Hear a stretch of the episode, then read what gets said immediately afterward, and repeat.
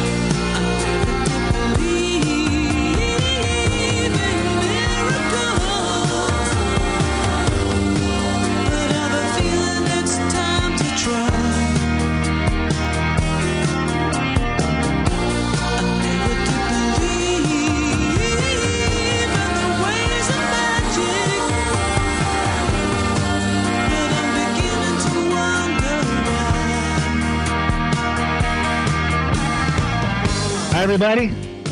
This is Ed Hoffman, and welcome to the main event. Open up with that clip from Charlie Brown Christmas because it's Christmas time, folks. Thanksgiving is is past us, and now it's Christmas shopping time. And remember, the uh, the the the gift of choice this year is real estate. And if you need financing on that real estate, you know where to call. Call me. Uh, I use that song "You Make Loving Fun" from Fleetwood Mac uh, as a tribute to Christine McVie, who we lost on Wednesday, age 79. Can't believe can't believe she was that old. And uh, that just imagine how old that makes us feel. But hey, uh, she will live on in our uh, in the music. And uh, she was one of the founding members. You know, Fleetwood Mac was Mick Fleetwood, and then uh, John and Christine McVie, and then Lindsey Buckingham and uh, Stevie Nicks came later, and uh, she's one of the founding members. And uh, we will miss her, but she'll live on in our music. So anyway, hey, uh, I got part three of the of my interview with uh, Byron Sullivan, call sign Shrek, coming up. Um, before I do that, let me quickly introduce myself. My name is Ed Hoffman with United American Mortgage.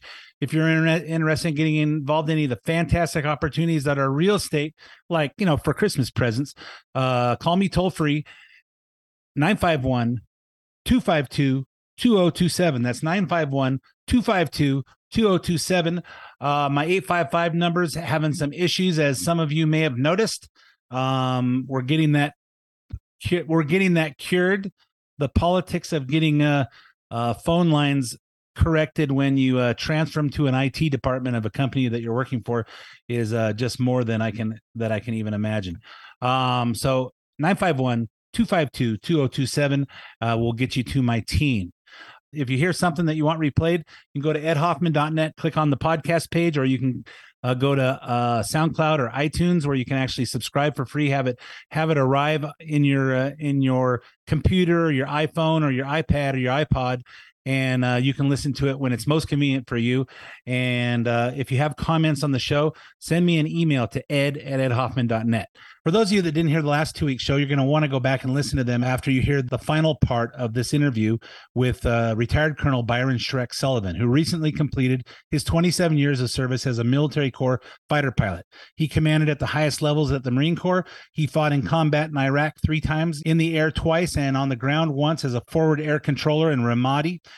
He also holds a national security master's degree from the National War College what all you'll recognize is he's a Top Gun instructor pilot. He's got tons of insight and expertise we can learn from. we continue the interview asking him about how politics infiltrating the military in recent years, starting with COVID, wokeness, and its effect on the military. And then we go into talking about the box office smash, Top Gun Maverick. I think that there are a lot of things when we talk about the politics, when we talk about COVID. I mean, I personally, one of the Marines that worked for me was a lieutenant colonel. He was, this guy was a rock, he still is a rock star. He was on the way to becoming a general officer, no doubt in my mind uh, decided he didn't want to take the COVID shot. They took away the command that he was about to go take over.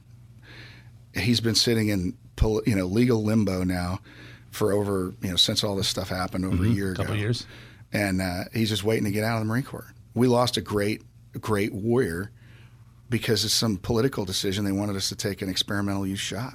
These are the healthiest, strongest machines we have. Yeah. In the you know people that are well trained, they're healthy, they're kind of isolated a bit from society, and and all of a sudden, hey, take this shot, stick this needle in your arm. And I know that you guys take all kinds of vaccinations. You're going to all all kinds of places. But we don't know what's in this right. vaccine, and we know one thing it doesn't do: it doesn't prevent COVID. That's right. It, technically, it's not even a vaccine, right? A uh-huh. vaccine would would would stop you from getting the cold and it would stop you from transmitting the cold. In this case, it doesn't do either. But you know that's that's my main concern about our military today is the political influence that uh, that has been pushed down. You know we can't have a woke military. We can have a military that is based on a meritocracy, that is based on the you know the people who do well and achieve get promoted, and that's what I see. That's what I've seen in my 27 years, and I know that there are different examples of things that didn't happen, but I would ask you and anyone listening today to look back at their own company and their own corporation or any place that they've worked or as to whether they think it was perfectly um, if, the, if the equal opportunity was perfect across the board, if there was no racism, if there was no, uh, you know, uh, gender issues, if there was no sexual assault, sexual harassment. Unfortunately, I think that those things are much more prevalent in society. But that's what we have to take out of these people when they join the military is we have to we have to take society out of them and make them a professional, and that's what the toughest job is, I think. Yeah, we had a uh, we had a leadership program at our at, at my company a few years back, and we had a couple of uh, former Navy SEALs teaching it, and he said, you know what, the the SEALs don't create superhuman athletes. What we do is we we take it from a thousand and we get them down to 25 guys that can survive this. We're because we're training super teams guys that will watch their teammates backs and will create perfect synergistic machines for war. You know, that every single one of these guys that wants to be a seal are already a superhuman athletic kind of a person and we're training them for that and now we bring in all these all these new rules of wokeness and all these other distractions, what does that do? Yeah, I agree 100%. I mean, you know, and that's funny because I think I'll roll into Top Gun, the Maverick movie that we wanted to talk about uh-huh. when we talk about a good team. Um, but I agree 100%. And, you know, the when I when I used to go walk my flight line at uh, when I was in Yuma or when I was in Miramar or wherever I was, I'd see everybody working together, one team, one fight when I joined the Marine Corps, you know, in 95, when I went through OCS was 94, 95, I was taught that there are dark green Marines, light green Marines, and Marines, and female Marines, and, and all these different kinds of Marines. It was probably 2000 or something like that that that completely left our vernacular, and we just had Marines. And the beautiful thing about that was, it's just like America. Why do we have all these different Americans? Why don't we just have Americans? Americans right? And the fact is, is that you're an American. I'm an American.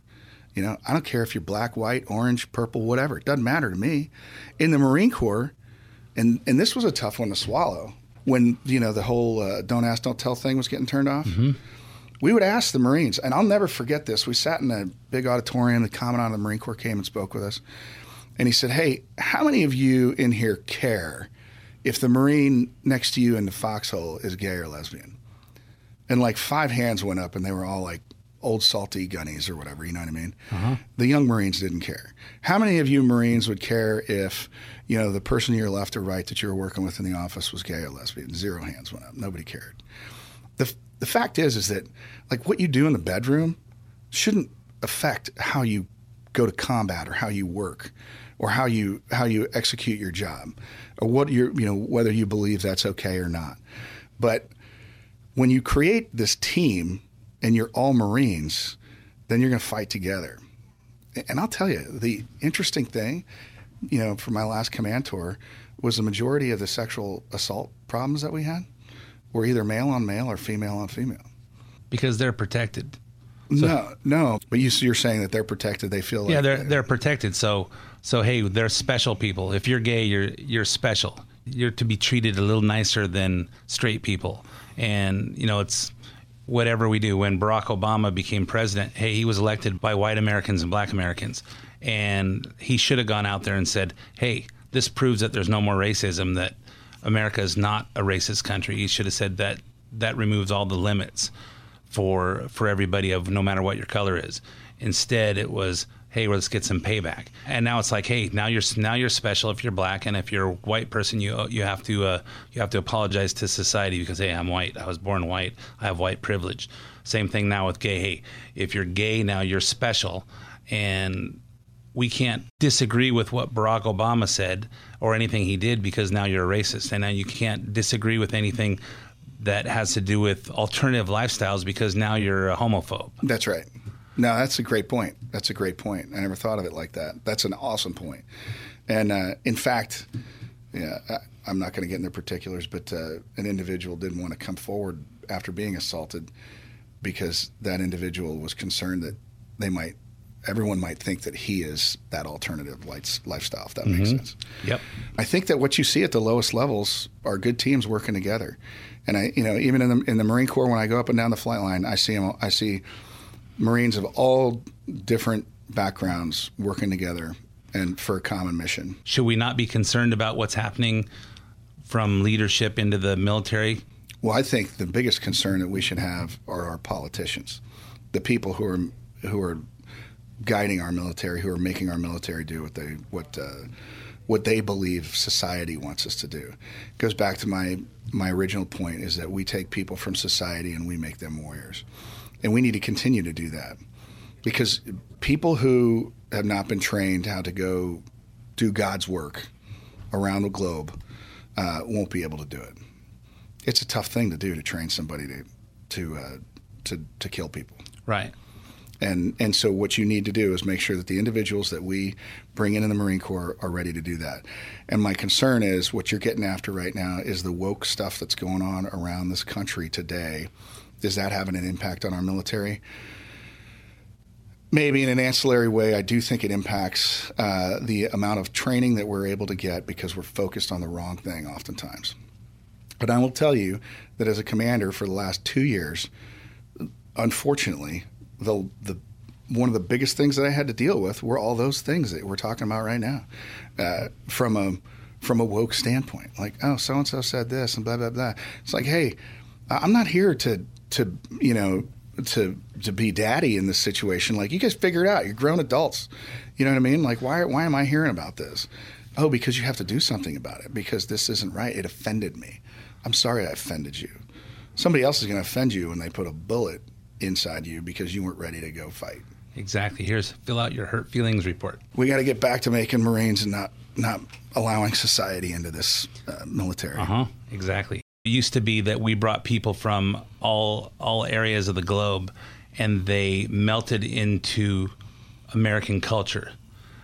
What's changed now is, hey, we have to respect their culture. They want to come here and change our culture. To hey, if you want to live in America, you come here. These this is how we do things in America, and you know you came here because you didn't want to be at your other place, at whatever country you were in. Don't come here and try to change us. That's right. We're we're changing for the 0.7 percent to get on media.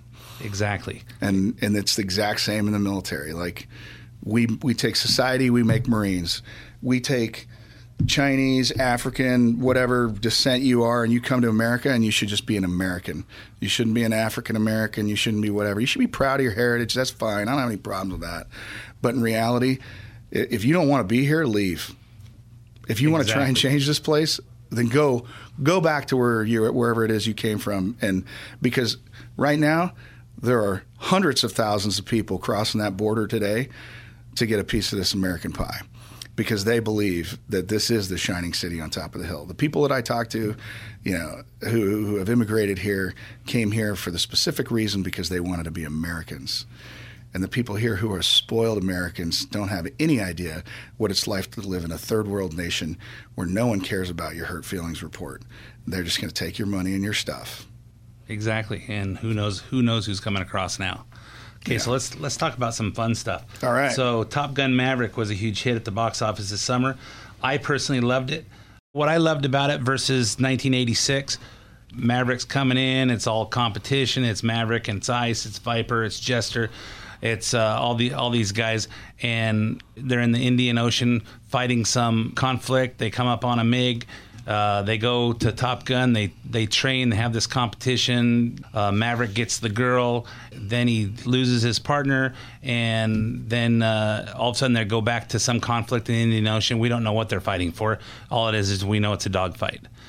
This is how I see it as a as a civilian movie watcher he's bringing in to, to teach some of these new guys how to push themselves beyond uh, what they think they can do and beyond what they know their machines can do.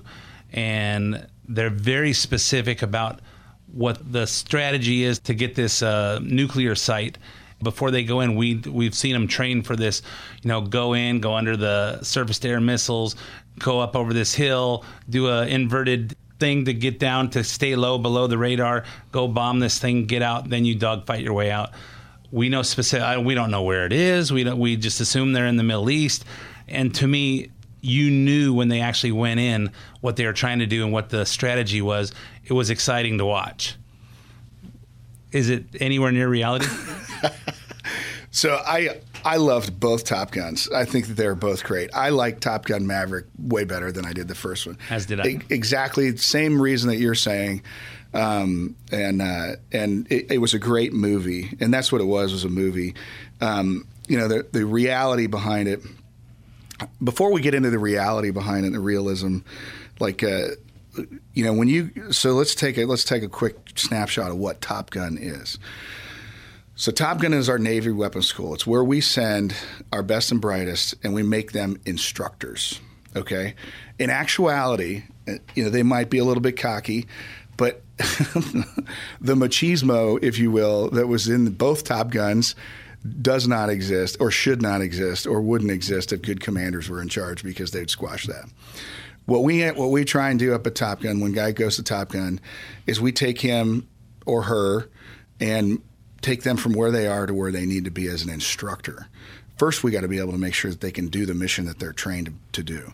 And so, yeah, when you want to talk about when I graduated from Top Gun and I left, I man, it's all downhill from there. Like I was the best F-18 pilot that I could have been in my life at that point. The training was tremendous, um, and teaching me how to instruct and pull out the learning points, and teaching me how to be the keeper of the training rule, rules, what we call the training rules. Uh-huh. Um, I, I, got a long story. I got a funny story I could tell you uh, at a different time, but uh, how I almost got t- kicked out was being too aggressive uh, during during some of our one v ones when we fight. Uh, you know, one aircraft against one aircraft, and one of the things that I learned was that hey, look, you're the keeper of the training rules, and what the training rules are are it's a methodology of keeping you safe. The hard deck, they talk about the hard deck uh-huh. all the time, right? The reason the hard deck is there is because if you depart the aircraft and lose control below that certain altitude, generally it's 5,000 feet above the floor. Whether the floor is, so if the floor is, let's, let's say you're fighting in, you know, Arizona where it's about a thousand foot uh, um, ground level is about thousand foot MSL. Well, we would make the the hard deck six thousand feet because you'd add that to that altitude, right? Mm-hmm. So it keeps you 5,000 feet above the ground as a bottom line, or the water. And what that enables you to do is if something happens and you get down there and you're too slow and you lose control of the aircraft, basically it gives you just enough time to eject out of the aircraft safely. So they love to use the hard deck at Top Gun. That is a bad thing. We do not go below the hard deck for any way, any reason, and the ramifications that uh, that uh, that Maverick saw from going below the hard deck are real, and you, would get in trouble just like that. That would be a very bad thing to do. Uh, but up at Top Gun, we have so we we have these training rules, right? Um, generally, there are blocks. There's different things that we do to keep aircraft safe. The way that they came to the engagements, you know, popping up between two aircraft, uh, that not that close. It would never happen. You always try and keep your passes outside of 500 feet, especially if the other aircraft does not have situational awareness to you. If they don't know that you're there, you don't know which way they might turn left or right, and then you have a midair collision. That would be bad. Right. But so we take our best and brightest, we train them to go back to the fleet and train the next best and brightest. And so the individuals that go through Top Gun have got to be humble professionals, quiet professionals. The guy or gal that sits in the ready room, you can come up to and ask a question about whatever. They'll teach it to you. But you know when you go strap on that F 18 or that F 35 that if you're not the top of your game, they're going to whoop your butt. And so those are the type of people that we want to, to come to Top Gun, to, to go back to the fleet and train so that we can make everybody better. But as far as movies go, I thought it was awesome. Um, so let's talk about what was it realistic. And like I said, it was a great movie. But today, you know, we talked about invading uh, the Russia invading Ukraine and how we would have fought that. It's the same thing we would have done here. The, the whole concept that the GPS jamming would have taken out the F-35s is ridiculous, but it it helped make the movie so that they could make two-seat aircraft so that they could get their uh, their their actors inside of an F-18 because the F-35 only has one seat. Right. So it would have been very difficult to try and film that. The filming of the movie was tremendous. Like the, the, the action shots and all those things were amazing. And the low levels that they flew, somebody asked me, they're like, "Are those real?" I was like, "Yeah." I know specifically many of the low levels that they flew, but some of them, one of them we call the Million Dollar Ride. It's up uh, goes up through the mountains up near from Seattle, Portland, over there in that area, and it's just amazing. And uh, the first time I saw the movie, I was like, I know that. I've been there. You know what I mean? Mm-hmm. But uh, it was really exciting to watch that part. But that mission that they went and fought is tailor made for an F thirty five. Tailor made. Like we would have taken out all of those surface to air missile systems uh, first, um, or jammed them, or done something to make it so that we could get in and take out that weapon system or those that nuclear facility. Uh-huh. Now, the low altitude tactics that they use. Uh, a lot of people today believe that since we have stealth and we have all this Gucci stuff, we don't need to do low altitude tactics. I'd argue that we need to keep every arrow in our quiver sharp and ready to go at any time, because uh, we there is a point where we will need to do low altitude tactics. So the idea of coming in low uh, below their radar, below their surface to air missile systems is legit. And it's something we used to train to a long time ago. And I shouldn't say a long time ago, maybe 10 years ago. Uh, and we're still getting back. Now we're kind of getting back to doing that in the F 35 as well. Mm-hmm. Um, but to think that that canyon, there would have been what we call visual observers in there. They would have known that that is a weak entry point, and they would have defended that from low altitude tactics, I think. One of the things that they did bring up a lot in the movie was the man in the box. Did you do you remember that when he uh-huh. said? So they said that a ton in this movie, and they didn't say it. I don't know if they ever said it at all in the first Top Gun. I need to go back and watch it. But they, they didn't they didn't bring it up in specifics, but you you hear heard it. I've watched it about six times now, and and I start to. This is why I watch movies over and over because I start to notice the little things that you watch it one time in the theater and and you just don't you don't you don't catch that little stuff. Yeah. And I know that there's there's tons and tons of thought that's put into every little comment in there, and so you miss them. So I like to watch movies over and over, and I go, "Oh, okay, I caught that. I caught this." So, I, just to explain where that quote comes from, that's from uh, Baron von Richthofen, the Red Baron. Uh-huh. And in World War One, he said the quality of the box matters little. Success depends upon the man who sits in it and and I think or man or woman today, right? I don't care. Uh-huh. But uh, but the fact is, is that's true. That is totally true today, just as much as it was yesterday. If you got a great aircraft like the F 35 and you're not trained how to use it properly, why the guy in the F 5 or the you know the low end fighter is gonna is gonna take it to you, or the gal in one of those aircraft. It's not the plane; it's the pilot. That's right. It's the it's the man in the box is what is what they say. I really like the fact that they brought that up so often because that was a lot of fun, and it's all over the walls at Top Gun. They, Mm-hmm. We talk about that all the time. You know, at least when I went through in 2004. Oh, that was years, and years and years. You're, Oh my gosh, so long ago. you're flying the state of the art, the best uh, equipment that that we have now. That's right. Well, you- I you was. were. I were, was. Yeah. till you retired. Now I'm flying an MD-11. Filled with, uh, so I, I I love to tell people this. You know, in the original Top Gun, he says, if you if you screw this up, you'll be flying rubber out of Hong Kong. Remember? Can I say that on this? Uh-huh. Yeah, rubber rubber dog crap. yeah, rubber dog crap out of Hong Kong or something like that. And so now that's what I'm doing, but I get paid a lot more money to do that. Uh-huh. Exactly. Okay, that's all the time we have for the first half of the main event. Stay tuned for five minutes of traffic, weather, sports, and commercials, and we'll be right back with the final section of this interview. Tell me lies, tell me sweet little lies. Tell me lies, tell me, tell me lies. Oh no, no, you can't disguise.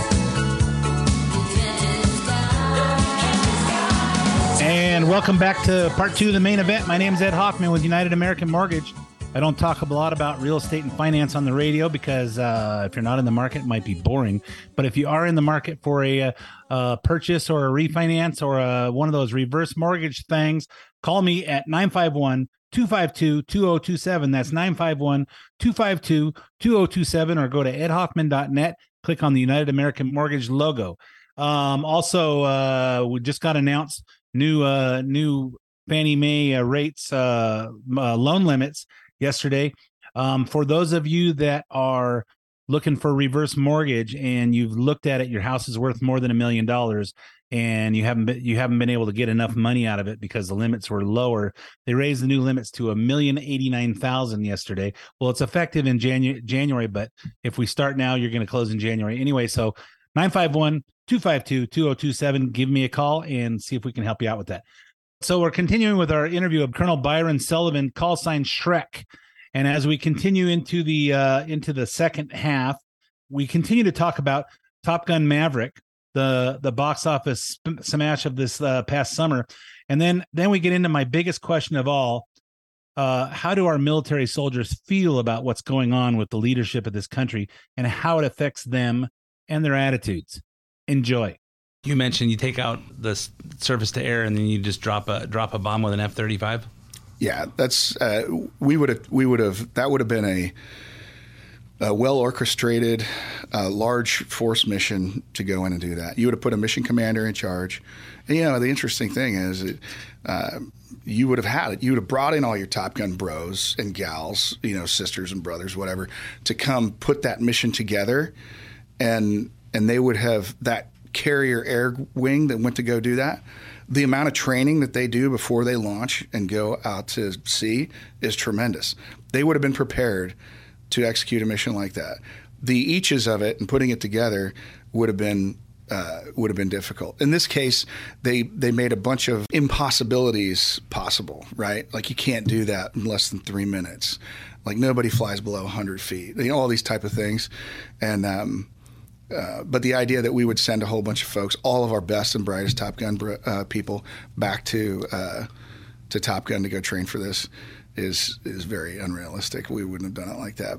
But once again, it was a great movie. The thing that I found the most unrealistic of the movie was playing a football game in jean shorts on the beach in North Island. Like, who wears jean shorts these days?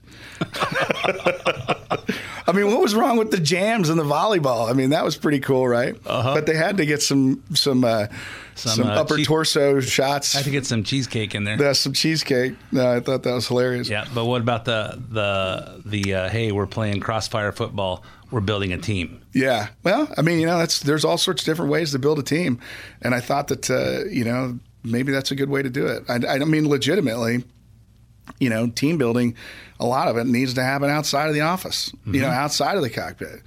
And uh, in this case, you know, you're building a team, make them play together, fight together, you know? And I thought that that was legitimate. I thought that was totally legitimate. Speaking for yourself, but also as the leader of talented, sophisticated fighter pilots, warriors, warriors in the art of war. What are some of your general feelings? What are some of the general feelings? I'm asking you to testify on how how somebody else feels. What's the general feeling of our military today, serving under a commander in chief, Joe Biden? So, uh, I will tell you that uh, there is there's a lot of concern out there. There's a lot of folks who aren't happy. There's a lot of folks, you know, that uh, that are concerned about the direction of our country. Um, and I think that there are a lot of guys that are disenfranchised. And when you talk about you know, how do we get the best and brightest into the military today? You look at our veterans, and uh, and they say they wouldn't join this military today, and that's where majority of our recruiting comes from is our veterans, the people who who live down the street, who, you know, you see on a regular basis. You know that uh, on Veterans Day, Memorial Day, whatever, that individual's in their uniform, and you go, wow, I want to be like that person. Yep. So I think that there is great concern about our leadership uh, at the highest levels, the political level uh, primarily. Um, I think that there's you know there's concern about what type of funding we're going to get. Uh, you know when you look at and you mentioned this several times during our conversation today, but uh, when you look at the amount of money that uh, that our military folks are getting paid, it's it's doesn't even come close to keep up with inflation right now, and and that's happening a lot across the board. So I don't want to take anything away from anybody else. We're, we're worried about what uh, people make at McDonald's flipping hamburgers, make sure that they can feed their families, but we're not worried about what the military guys. It's it's insane. It's insane the number of military folks that are on food stamps. And thank you for what you have done and what you continue to do to support our military by helping out our veterans and stuff like that. That really means a lot. And uh, and I know that uh, that you really enjoy doing that. And I think that that is tremendous. And I don't want to get too far off subject here, but I'm going to talk about it because it's right on the tip of my tongue. But when I first joined and people would say thank you for your service, I was like, don't thank me for my service. Like, I don't, I don't need your pity or whatever. You know what I mean? Uh, it was just weird. It was just an uncomfortable conversation for people to say that. Thank you for your service. But as I got older, and I realized that they meant it. Does that make sense? Yep, Like people mean it, and um, I do. yeah, and the um, and so, you know, when you hear that, uh, it means a lot. And I don't think that the young folks, you know, the young Marines and stuff, they need to hear it too. But I think that uh, it's you know, as you get older and as you've done more things, um, and people say that, it's like, wow, I think you really mean that. You know what I mean? Well, it becomes real when we got attacked on 9/11. That it's it's real. Hey, there's a threat out there, and our military guys are the only only reason that we're that we're free here. And what's sad today is you've got people voting voting for our leadership that weren't even alive on 9/11. Mm-hmm. So they don't they don't have that they don't have that that feeling that that Yeah, it's all in the history books, right? yep. And the history books are being wiped out. That's right. We don't want we don't want to teach people about our history. We want to we just want to go forward. We just don't want to offend anybody about our history. I'm a perfect example. You know, I could have stayed in the Marine Corps um, for another ten years, I believe.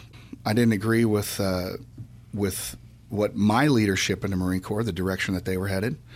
Um, I'd let them know, but uh, even our three star generals were getting shot down.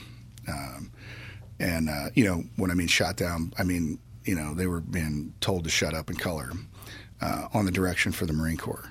Uh, and, then- and then I'm and I'm speaking Marine Corps specifically, but uh, you know I believe that uh, we're headed in the wrong direction uh, in the Marine Corps today. And who knows where it goes? But I believe that uh, I think that we need good leaders in our community as well, and uh, and I'm happy to participate in that uh, realm. The um, but it was just time for me to go, and I think that when I look back at it, uh, there was a lot of guilt I carried across the country when I left Yuma and moved to Memphis. And that hung on there for a long time. As far as, and what I mean by guilt was, I felt like I let my um, my constituents down, the young men and women who looked up to me as a fighter pilot and as a leader in the Marine Corps. But in the end, you know, I talked to those folks; they understood what was going on. But But what you see is you see lieutenant colonels who are who are just finishing squadron command, which is the best time of your life. That is that is what every marine, every fighter pilot should work towards, uh, in my opinion, is to be a commanding officer, uh, and not from a um, not from some sort of chest beating uh, feeling, but you want to be that instructor, you want to be that leader, you want to be that mentor. To me, there's nothing more rewarding in the world than doing that. And once you've done it at the 05 level, you should want to go do it at the, and when I say 05, the lieutenant colonel level, you should want to go do it at the colonel level, which is what happened to me. I finished my lieutenant colonel career, uh, command, and I was like, man, that, that was great, and I want to get an opportunity to go do that again and fly fighters and be with the Marines and everything else. And I went and did it, and uh, and when I was done, I looked at the future, and uh, and I just didn't see it there for me. But the problem today is that we see we see I see fighter pilots across all the different services going, you know what? I'm not going to stay the extra four years just for a retirement. I want my life. I'm going to go do something different. Um, and I don't know if that's just from a from a um, a non-war footing that we're in, like we're in a peace peacetime military, or if that's Kind of. uh, or if that's from all of the other things that are getting pushed down on us uh, from you know from the outside, from the political level. that the military doesn't feel like the military as you know it to be. That's right. And, you know, the opportunity is great. I mean, for our mechanics, for the guys who work on the airplanes, the guys and gals that work on the airplanes, they can go out and make a ton more money out in the real world. Um, granted, there are some un, in, uh, intangibles like different allowances that we get and stuff like that, but none of it makes up for for being able to uh, be with your family more um, or anything else. But um, but you want to fight for that shining city on top of the hill, right? Like you want to fight for your America, and um, and my concern is more than the military; it's for this country right now, and where we are as a United States of America. There's a line in the movie uh, 13 Hours, uh, the the lost soldiers of Benghazi. Tyrone Woods and uh, Silva, I forget his first name, are talking in one of the pauses in that 13 hours, and he said, "You know what? When I got in, I was fighting for something bigger than us. That something bigger is gone." Yeah, and I can remember walking the streets of Ramadi in 05, going, "Why the hell am I here? What what am I doing here right now?" And, and, you know, I just lost my friend, and um, and you're thinking to yourself, you know, what are we here fighting for? And it goes back to Vietnam. It goes back to why are we here? And that goes back to what we opened up the discussion with, I think, which is, you know, politicians today, they need they need to listen to their military leaders and they need to understand that we need to fight for things that are within our national security interests and that's it. Uh, you know, I think that we could have done some great work against the Russians in Ukraine. Personally, I think that the way we're doing it right now is great. I think uh, I think that there are a lot of things that we could do on the domestic side that would help fight that war even better if we turned the pumps on here, started making gas, get the EU off the Russians' uh, teat, if you will, for for fuel, and you know lower the price of gas here. Like I said, I mean we're worried if we're worried about talking about Ukraine. There's going to be people that are freezing in New England because Yep. they don't have gas. Yep. It seems to me that leadership just doesn't have any kind of uh, foresight, uh, understanding uh, cause and effect, and they're they're worrying about little things like the green stuff, and they don't realize the the harm they're doing to the country in general. I agree. As someone who's led our military, and and to me, you led our military. I know you're. I know you're not uh, David Mattis, and I know you're not a uh, General Milley. Thank God. What's your overall feeling about where America is? we have divided ourselves in, this country.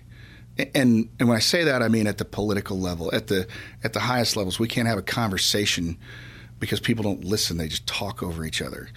Uh, there is a way forward for this country, and that is, you know, bipartisanship, people working together to make this country put us back on the right direction, right? Uh, I think at the lower levels, I mean, you know, uh, I don't you know, when I walk around town here, I don't see people running around talking about politics all the time. What are they worried about? They're worried about the price, the fact that the price of their turkey went up 23%, percent that the price of their groceries are out of control. It is, you know, we need to think about our country as a whole first before we think about the 0.1%. That's my biggest concern about this country today is that we're kowtowing to a small part of society that gets a lot of media attention and a lot of political ramification. People think they're going to get votes based on what's happening today, but what's going to happen is what just happened.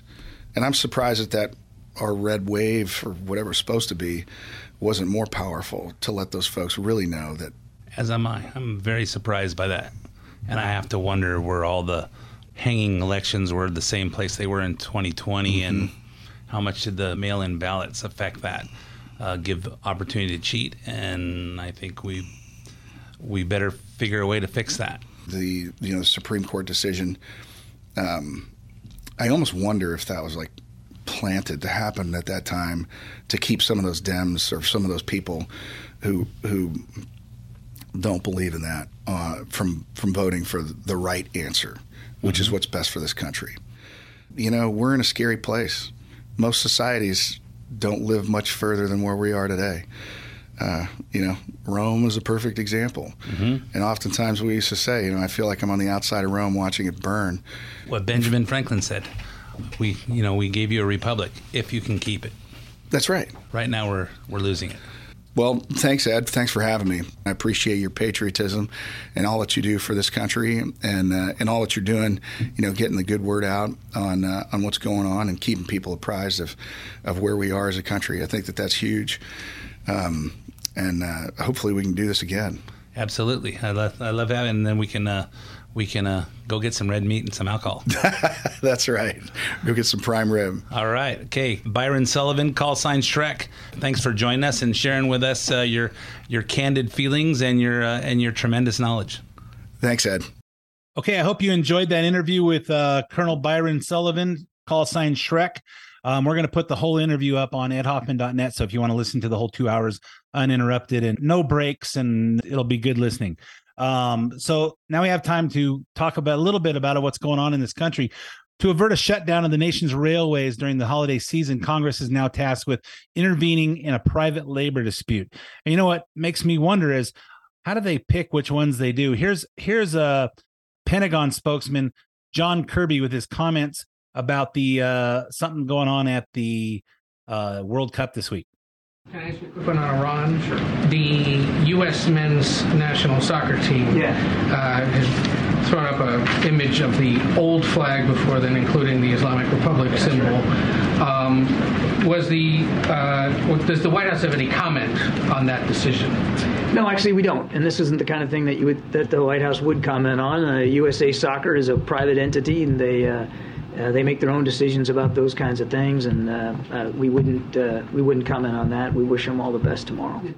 Yeah, it's funny how they pick and choose when they want to get involved in uh, private industry stuff, private stuff. You know, this whole thing's about the U- U.S. United States put on social media. They posted the old Iranian flag without the uh, Islamic Republic symbol on it, and and it's all about what they posted on social media.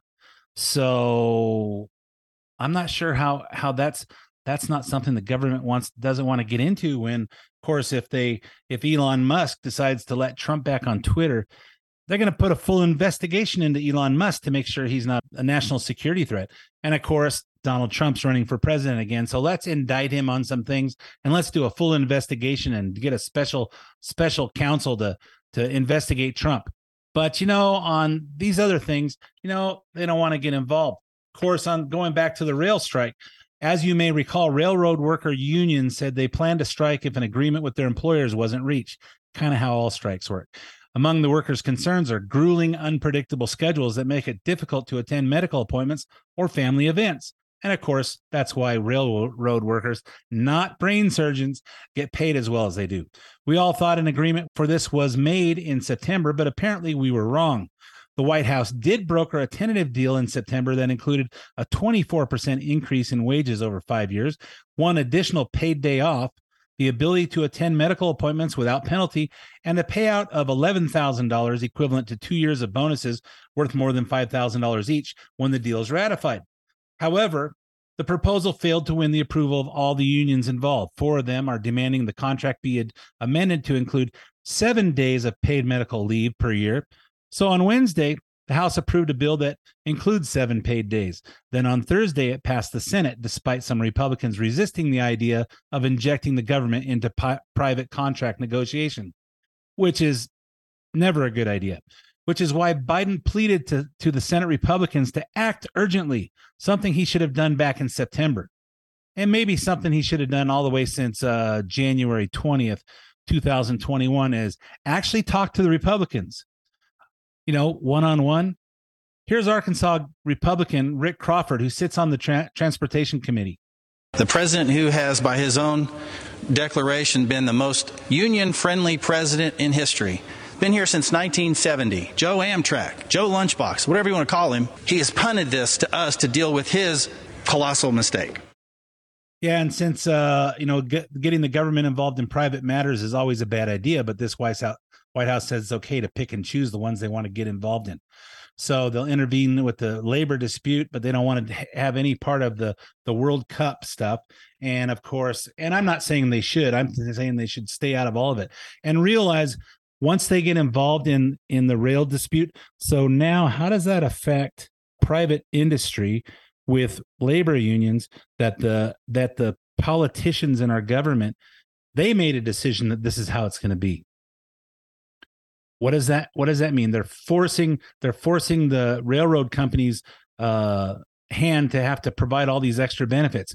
And what does that do? That raises their cost. And remember how how the government forced people to uh, companies to give minimum wage raise it up to $15 an hour for for kids that flip hamburgers for a living? Well you know what? It's it's not fair that people that flip hamburgers for a living can work 40 hours and still not be able to pay their bills well, guess what? If that's all you trained yourself to do in your life, uh, and that's how much worth you have is to flip hamburgers, then that's all you that's all you get. And you know, realize that minimum wage jobs are for high school kids to do while they're uh, while they're going to school and they're getting some uh, money for dates and gas for their parents' cars and insurance. And you know what? Uh, and or for other people to get into to show how how much they're worth and and lead to more opportunities. You know the harder you work the more opportunities come your way.